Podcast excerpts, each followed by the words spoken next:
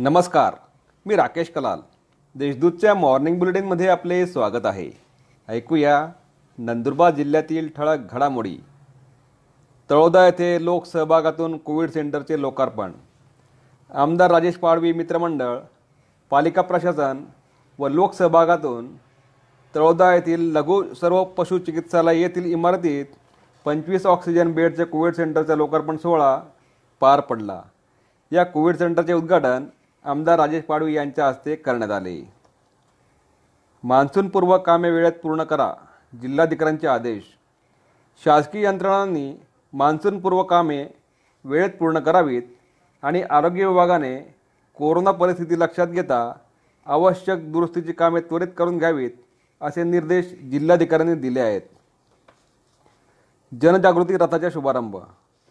C Y D A finish society national stock exchange जिल्हा परिषद राष्ट्रीय सेवा योजना आणि शहादा वरिष्ठ विज्ञान महाविद्यालयातर्फे जनजागृतीसाठी तयार करण्यात आलेल्या जनजागृती रथाला जिल्हाधिकारी डॉक्टर राजेंद्र बरोडे यांच्या हस्ते हिरवी झेंडी दाखवून उपक्रमाचा शुभारंभ करण्यात आला. वृद्ध महिलेकडून रोकडसह सोन्याची चेन लंपास.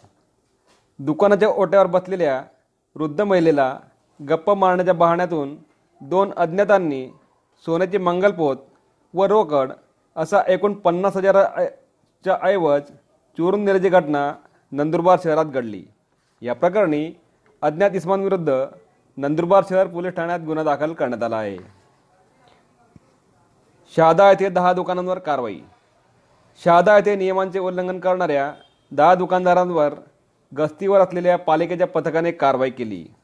यात सहा किराणा दुकान तर चार इतर दुकानांचा समावेश आहे. या दुकानांकडून पंधरा हजाराचा दंड वसूल करण्यात आला आहे. शहादा व तळोदा तालुक्यातील आठ गावांना तेहतीस के व्ही वीज उपकेंद्राला मंजुरी. तळोदा मतदारसंघातील गणोर बामखेडा सावखेडा चांदसैली रामपूर कळंबू धनपूर व रेवानगर या आठ गावांसाठी तेहतीस के व्ही उपकेंद्रांना तत्वता मान्यता देण्यात आली आहे.